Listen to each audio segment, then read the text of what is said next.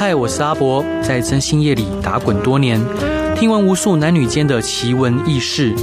现在就让我带你一起揭开征信社的神秘面纱，欢迎收听《征信话大冒险》。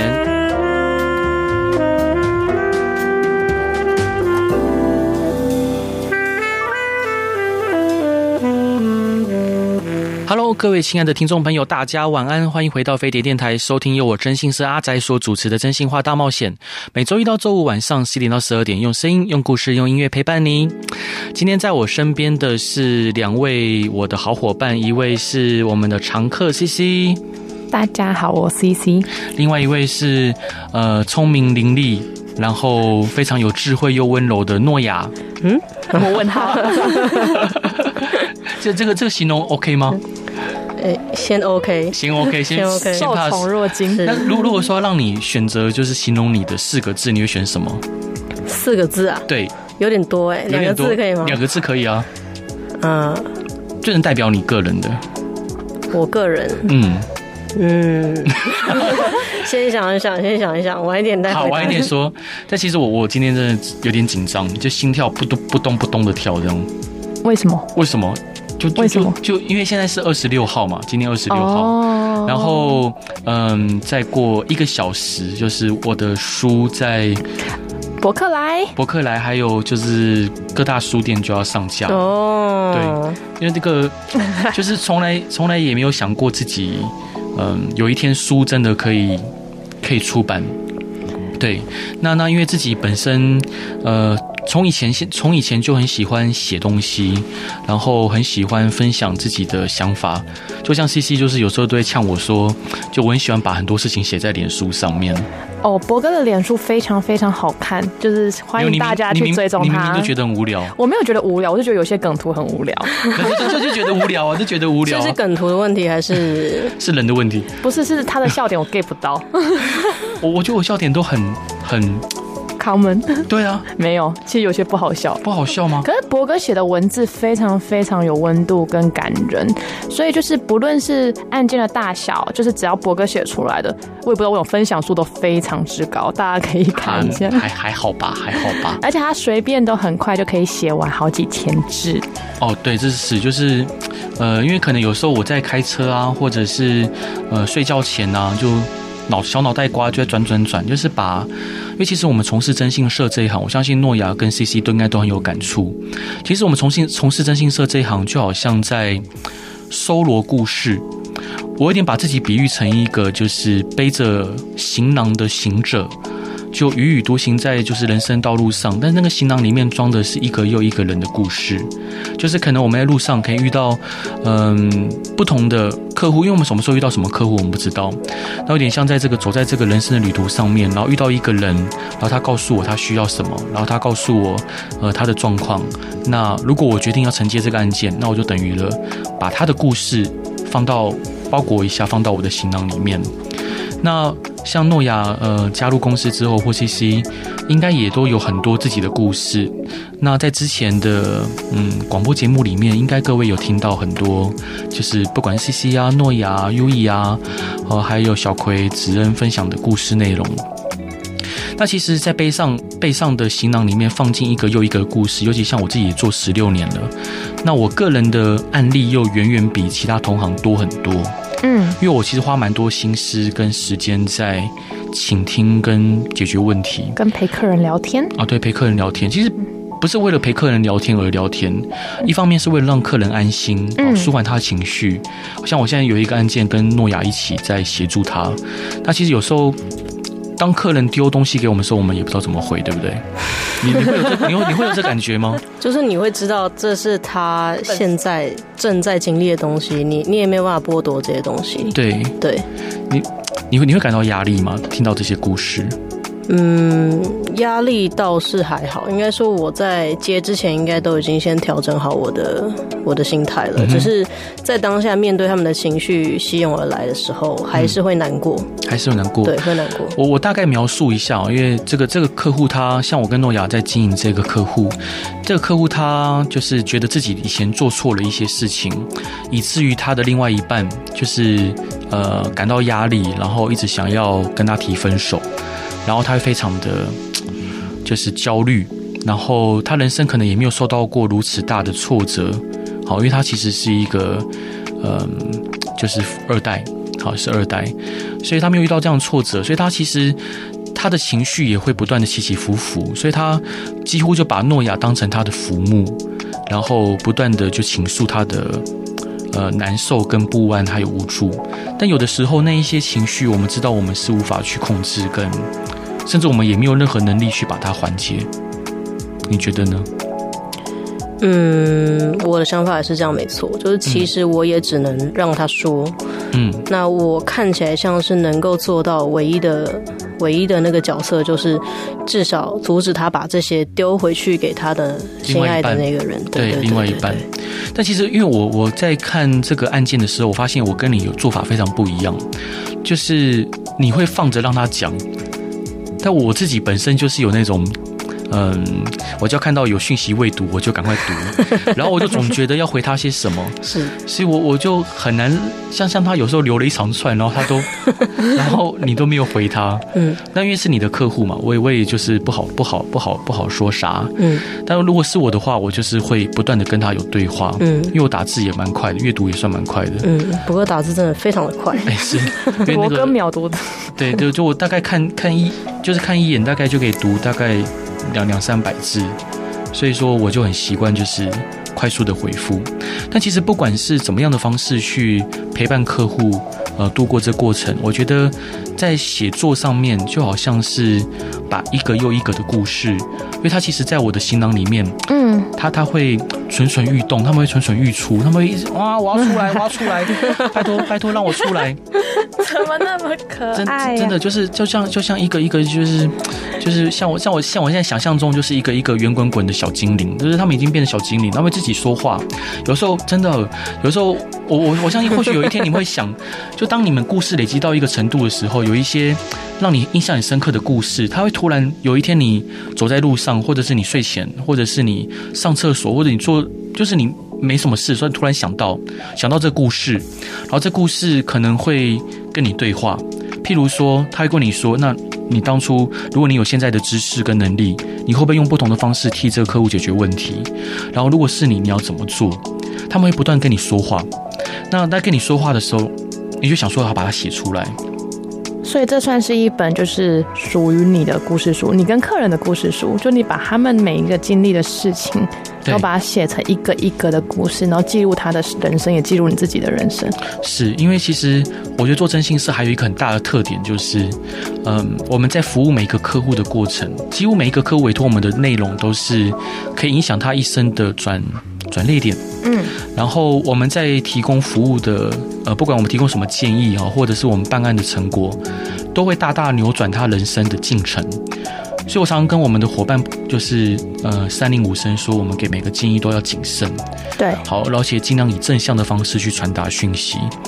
那就像刚刚C C讲的，就是呃我们改变了客户的人人生的进程，嗯，好像我们好像重新在他的人生旅途上面再重新立了一个标志，跟他讲说，哎、欸，其实你不只可以往这边走哦，你可以往另外一个方向跟其他方向，嗯、同时我们也很大的程度在谱写我们的人生。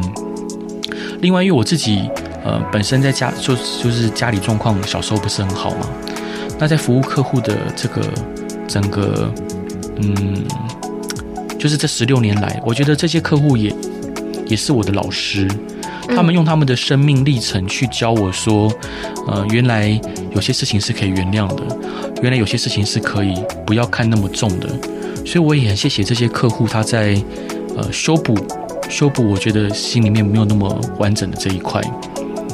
嗯、所以你觉得就是这部这这本书，就是里面是都是写客人的故事吗？还是有写你自己的办案感触，还是你的人生历程？你觉得都有吗？哎、欸，其实都有。那像像包括我有写到我们公司的一个同事，嗯，好，那当然他现在已经离开我们了。那像这个故这个这个这个故事就就一直就，他也不是故事，他就随时就是他叫阿景，嗯，我不知道之前的我也忘记了之前的节目有没有聊过他了。那那那像像阿景，就是我随时随地都觉得他在我旁边，嗯，小精灵之一。对对，我就是因为我已经三十八岁了，其实他就只是一就不算老，但是有一些朋友可能已经离开了，或以前有一些同事呃离开我们了，那我都会觉得说我现在那么努力也是因为我不要连他们人生一起活下来。对，你是个好有责任感的人，嗯，而且很重义气。责责任感吗？我我我我我就是就是我应该是那种路上看到，对啊，就是就想把它，对，多管闲事，简而言之，是是是，形容博哥的四个字。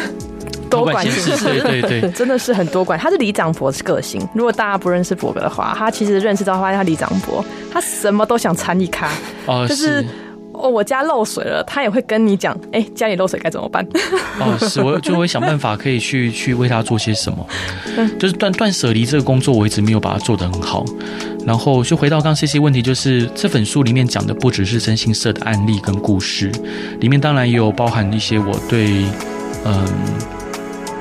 我们的就是这个从业过程中我个人遇到的感想跟想法，譬如抓奸的现场我有什么想法，嗯，譬如寻人带给我什么样的感触，又或者是呃我们同仁的离开呃对我有什么样的嗯影响冲击嗯冲击嗯那当然我们有有些有些文章可能没有被这个书所收录，嗯，譬如讲到呃就是婚姻的观念了，就是因为我像我一直在广播里面有强调，就是我们尽量尽可能的原谅对方，是、呃、即使对方可能做了一些让我们很痛苦很受伤的事情，但是我们还是希望说嗯、呃，看到我文字的人可以试着去理解对方跟原谅对方。 嗯, 嗯，这本为什么没有收入？他们收入的标准是大概是什么？是你自己不喜欢，还是觉得说哦，下一本书放这个会更好？这这在在问我的编编辑，这个他他他可能觉得其他篇比较好吧。哦，所以你们你是所以博哥是写了非常非常非常多的文章，然后给编辑去挑选适合这本书的内容。对，就是我我写了蛮多给编辑去挑的，但是被刷下来的应该有二二十多篇，所以其实这过程也会有点沮丧。嗯哦、所以你写书的过程中，哦，因为就是一直无止境的在把故事罗列出来，然后把它用你的方式讲出来。对。啊，可是你那当这些故事没被采纳，你觉得是好故事的时候，你会重写吗？嗯、呃，有有些会重写，有些会重写。就是你很想很想跟大家分享的故事有什么、啊？哎、欸，很想分享的故事啊，就是哦，这本书你觉得一定要放的。那我们下一段讲。好啊，好可以。好，诺亚自己也蛮喜欢写东西，对不对？因为你的 I G 都对我会偷偷 follow， 你知道吗？我就是那种晚上会怕怕小孩子睡觉没有盖盖被子的那种、啊、那种老老爸爸，然后看到哎，今天诺亚心情好像还 OK 哦。什么啦？是，所以是诺亚也喜欢写东西。哎，稍微稍微对 a, a little 对 a little 那那诺亚都是怎么样写写你你你会以后会尝试着想写你的案例跟故事吗？嗯，我一直都有往这个方向去思考，嗯、对 对, 对，但是我是一个需要沉淀花很多很多时间的人，嗯，对，那也就是在 I G 上的那些文章也是。也可能就会是我从以前到现在我一直都有的一些想法跟呃感触消化出来的东西等等的，然后再、嗯、再尽可能的去把它表达出来。理解。对。那我想第一段就今天的歌都是由我自己定哦，因为我本身是一个基督徒。那呃，我认为加入真信社这个行业有点像是呃，就是我我的我的上帝对我安排的命定。所以我想要安排一首歌，就是李刚林的《祈祷》。那就是因为我每天很多时候遇到苦难或者是嗯无助的时候，我就会把这些难难受摆上摆在祷告里面。那当然这首歌跟跟跟实际上嗯就是我的案例没什么关系啊，那我们就一起来听李刚林的《祈祷》。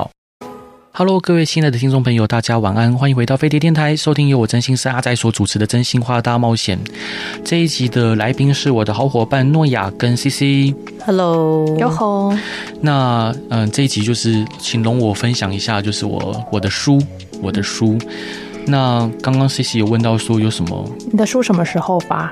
哦，对，就即将再过半小时，嗯，对，差不多，差不多在四十分钟就会。就会在博客来上架了。各大书店的平台都会有博哥的书，博哥书名叫啥？呃，其实我觉得有点有点有点害羞。那你要不要让我帮你发表？呃，那个我讲就呃宅尔摩斯的万事屋，要不要说说看？哎，我等下再问好了。我等下再问。我其实我其实觉得这个这个书名我有点有点有点愧疚，因为其实虽然福尔摩斯是一个虚构的人物，但他对我们就是很多呃从事侦探业的人来说，他等于像是一个神的存在。对，他是一个很很很特别的代表性人物。就很多人讲到侦侦探，第一个就想到福尔摩斯。嗯、那当编辑问我书名的时候，我说由编辑决定。那编辑就觉得，哎、欸，我是个阿宅嘛。然后就跟那个福尔摩斯 combine 在一起，我觉得我何德何能，我哪哪能这样啊？嗯，但是我我又我又不太会拒绝，你又不太会拒绝，对我又说。那如果是你自己定标题，嗯、你会怎么想？就真心社阿宅啊。你会不会也叫真心话大冒险？我觉得会，大概、啊、对，我也觉得有可能。故事嘛，对，对我我觉得我觉得真心话大冒险没什么不好啊。这我觉得这名字蛮好的哎、欸，对对啊，蛮蛮蛮蛮蛮蛮适合的，对，也也也，而且而且你以你懒惰的个性，你一定会用真心话大冒险，对，就很很很棒啊！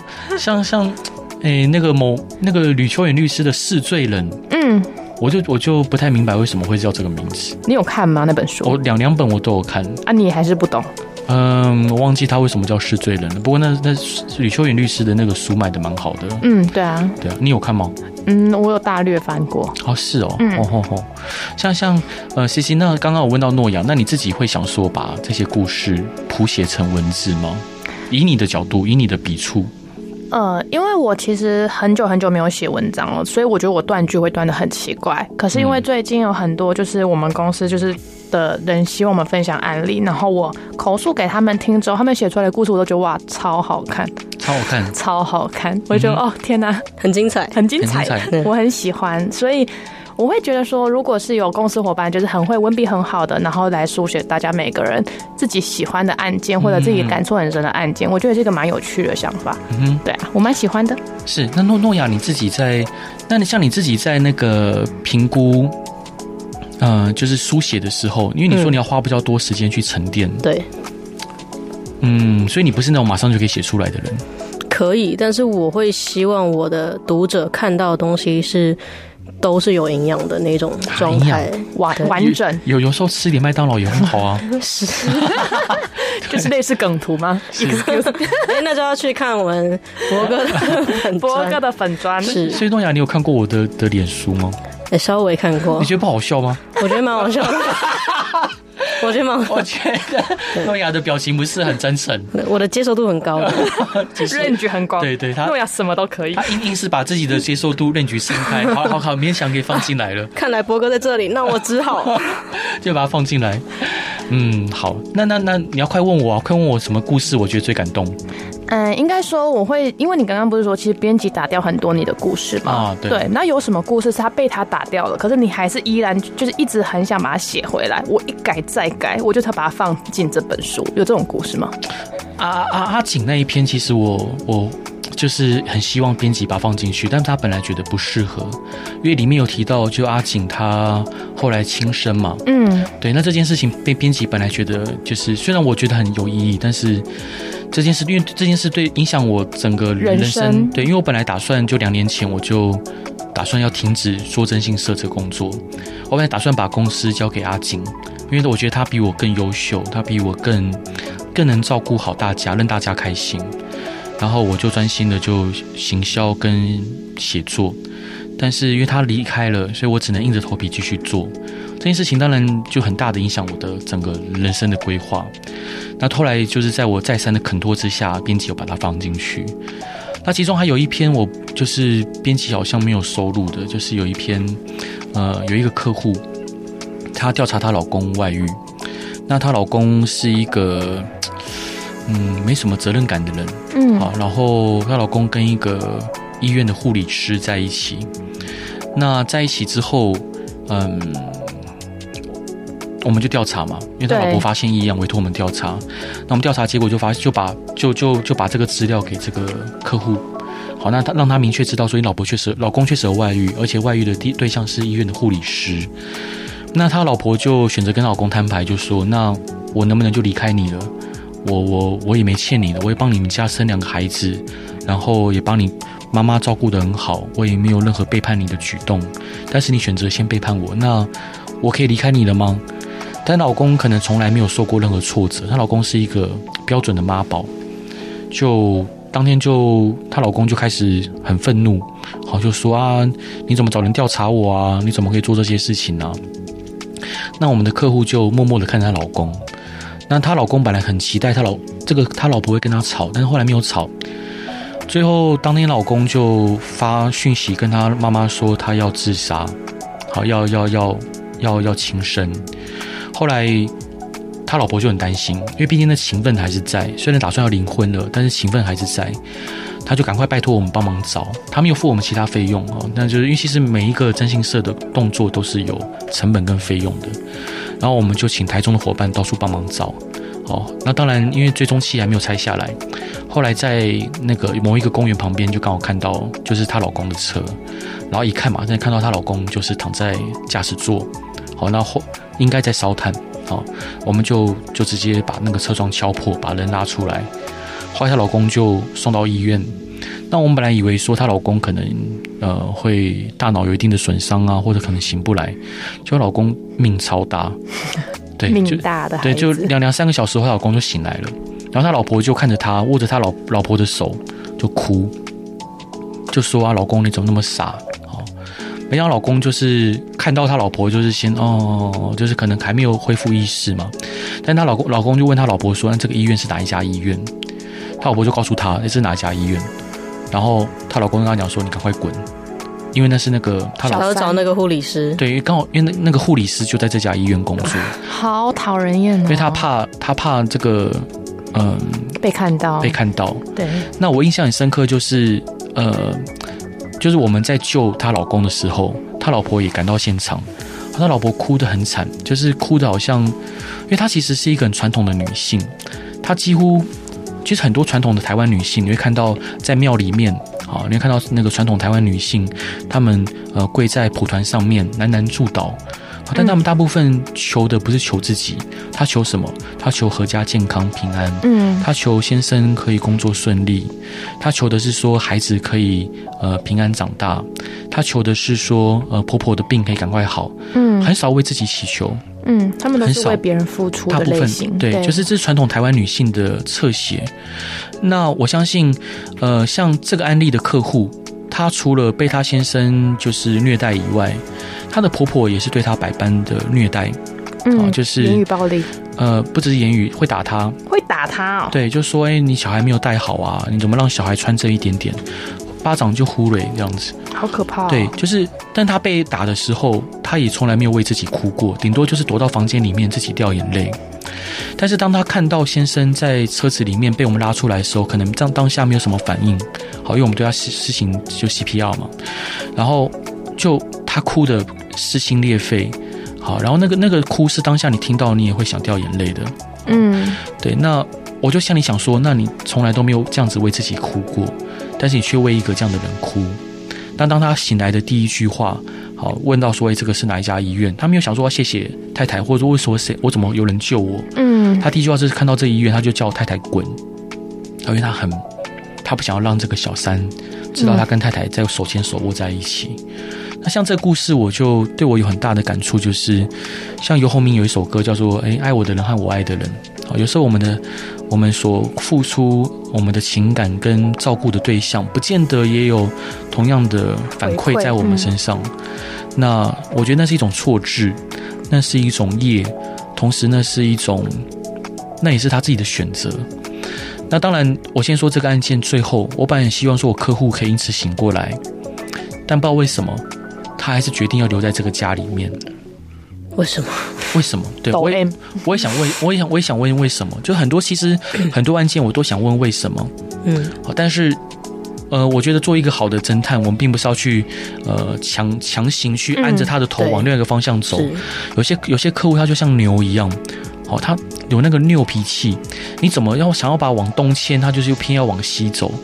那我我的我们的工作就是，我告诉他说，其实你往东也是可以的哦，你往东也会走得很顺利哦，你不见得只有往西这条路可以走。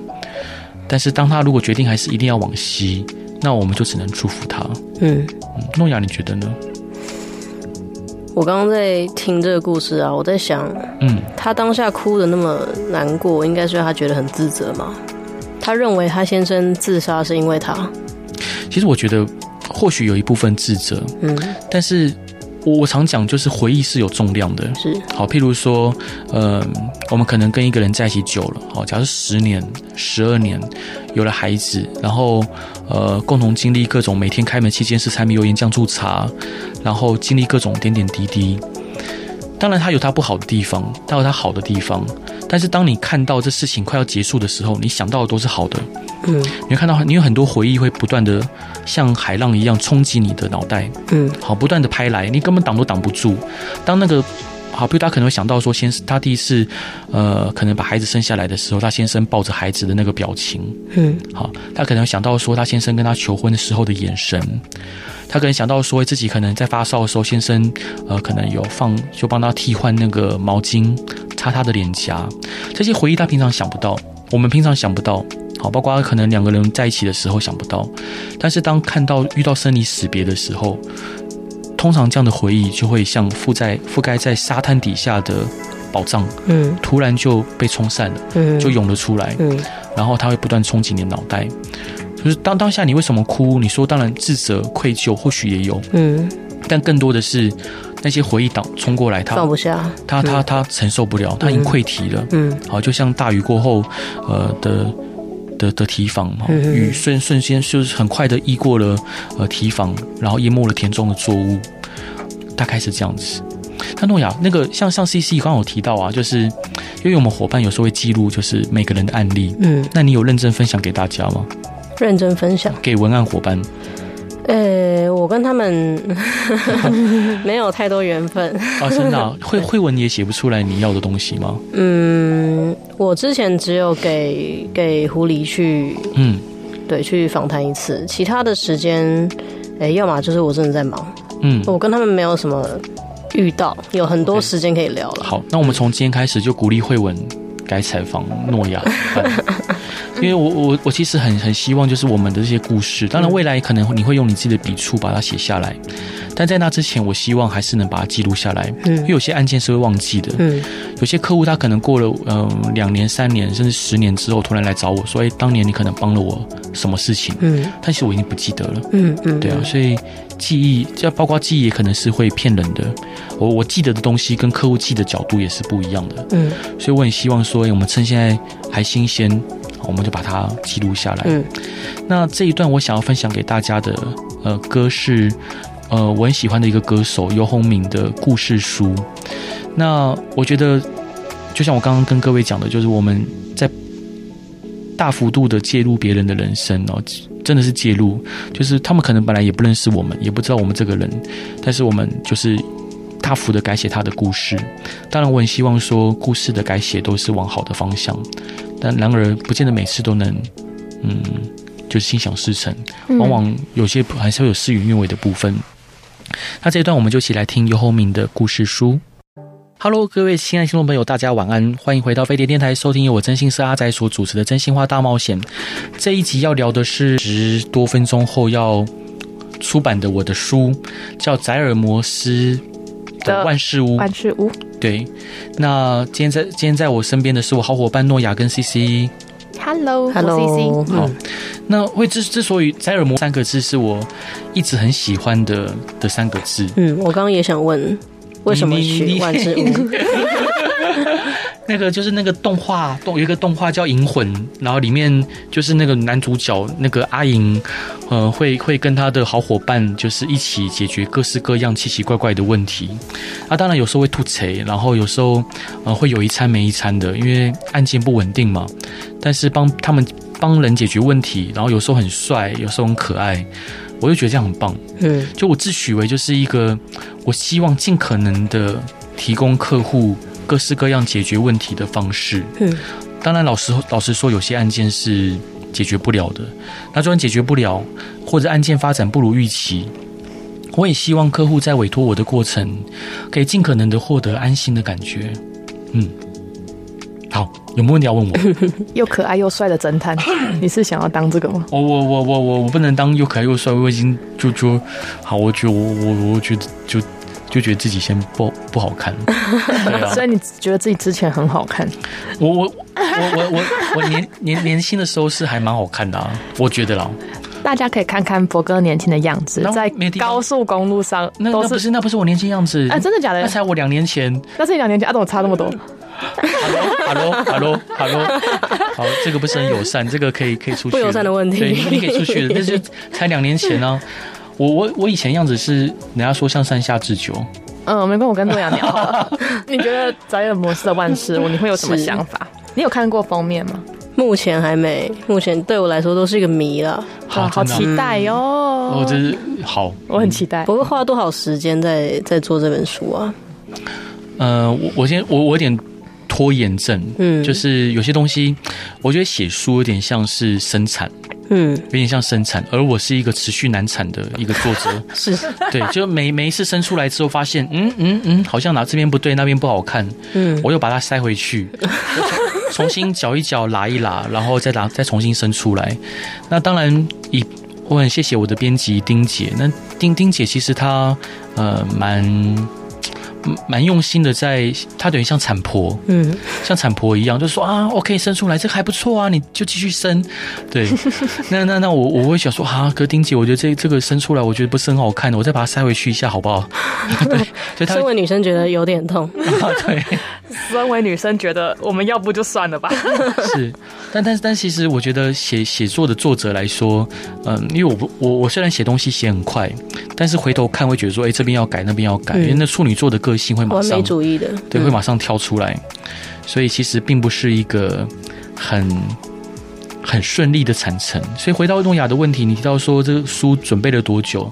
前前后后大概花一年两三个月，一年二一年三，好久哦，好久哦。嗯，而且这过程有很巨大的焦虑，会觉得说，因为编辑会催嘛，哦、你你你你该交稿了，应该交稿了。嗯，还有包括那个出版社社长雅君姐会催说，你每次都跟阿姐说是是是，因为我都我都会说，哎、欸，阿姐是是是，我我对，然后他就说你跟阿姐说是是是，然后结果你又不交稿，他有点生气。啊，他们真的有对你发脾气吗？他没有真的发脾气，但是我明显从他的文字里面明显感受到严厉，对，字里行间感到已经不耐烦了，他已经到到那个就是忍耐的极限，极限。他他他快心里想你是要试几次？对，到底要试几次？你到底你可不可以就干脆一点，像个爷们把它生出来？对，那当然这过程中也有嗯、呃，有拜托很多好朋友帮我去看看这个书的内容啊，字里行间啊有没有错字，或者什么地方语句有没有通顺？嗯，也很谢谢就是所有的朋友给我的意见跟想法。那对我来说这个书它只是一个开始，嗯，因为其实如果各位在看书的时候，像里面有一篇故事也是讲已经过世的一位客户，好，那我快速讲他的状况哦。他找我的时候他是要买枪，好，他说他要买枪，那他已经被别的征信社骗了很多很多钱，好，骗了很多钱。那后来我告诉他说，就是我就带他去育幼院，好，陪他走完这个过程。那当他亲手把物资送到育幼院的老师身上的时候，问他说：“那你还有想要想要轻生吗？”好，因为他当他买枪是想要轻生，他觉得说，呃，那样的方式是比较比较快的，比较没有痛苦的。嗯、他想一了百了这样子。对，反正这个案件最后他还是被别的征信社用不好的方式。给给害害他走向那个不该不该做的事情。嗯嗯，我那时候听到就是就是蛮难过的，就是就是是在棉被里面大哭那种。嗯，所以透过书写把这故事写出来，我会觉得那那他就还活着。嗯，他就还活着。我我很希望他还在，因为他是一个很聪明的人。嗯，我很希望就是公司很需要像这样的人，但像诺亚伙伴也是非常非常聪慧。然后非常有智慧的一位好伙伴，那像这位、这位、这位伙伴也是，对，我那时候很希望说他来我们公司，嗯、他也说他要来，但他要先考驾照，那还没有考驾照，那后来就被别的征信社给做了不好的事，他就走了。嗯，对啊，所以其实在这这些故事的书写里面，就是我会感觉到，哎，我又一次的把他们。活了过来，对，当然有些很多很大幅度的不能不能完全就照他们的状况写写出来、嗯嗯，但其实就有些客户现在还是好朋友，那有些已经没有联络了，然后有些可能已经走了。那我就很希望说，他们可以在我的故事里面再一次的活在大家的眼前。那当然也希望他们的故事能给各位读者一些嗯反思。当然，如果能有带给他们读者正向的力量，我觉得就是更好的。嗯，那有、嗯、里面都是很就是有快乐的故事吗？快乐的故事，我真的不是一个快乐的人哎、欸。哦，对啊，我我我，所以里面会比较多秘密啊，比较黑暗一点点，都是比较伤心的故事吗？我我我觉得有有有有一句话好像很容易很很适合形容我，就是什么生年不满百，常怀千岁忧，就是我总是。嗯，对，就是把把很多人的悲伤揽在身上，不管是悲伤或无助，或者别人的痛苦难过、嗯。可是这是我们的工作呀，这是工作吗？我觉得这是啊，因为我们就是会替他分忧解劳啊。嗯，诺亚，你觉得呢？我觉得这方面其实我跟博哥蛮像的。好好好好，对，就像我为什么当初选择进来、嗯，是因为我也看到自己这个特质。嗯，就是我本来就是一个像这样的人。那我身旁的朋友、家人，其实从以前到现在，他们也都习惯那种遇到问题啊、感情问题啊、不开心啊，就来找我，就来找你。对，所以那你会不耐烦吗？嗯，不耐烦倒是还好。好，这我就不，我有时候会不耐烦。如果他是真的。他过来找你，结果他又不听你讲话。哦，对啊，这种人很多。啊、那这种我就会说没关系，你你先你先自己待着。因为就像像我看你跟客户对话，就是你有给他一些建议嘛，嗯、是他会告诉你说哈，这有用吗？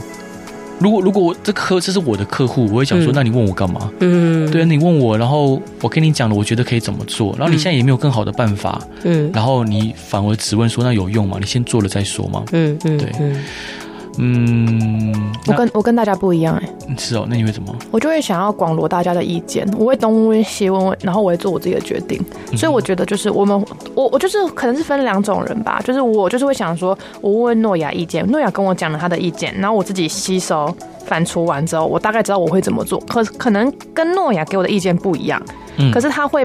有一层有某个成分是诺亚给我的想法，跟我自己做出来的决定是完全不一样的，所以我觉得哦，东问问西问，我可能问了五个人，嗯啊，后来会做出我当下最好的决定，嗯、所以我并没有想要就是说，我、哦、问完诺亚，我要百分之百按着他的路走，因为我觉得如果按着他的路走，我可能会后悔，因为那不是我真实的想法。嗯、那我反刍之后就哦，吸收了，想好了，然后我走这个路，虽然也是错了，可是我会。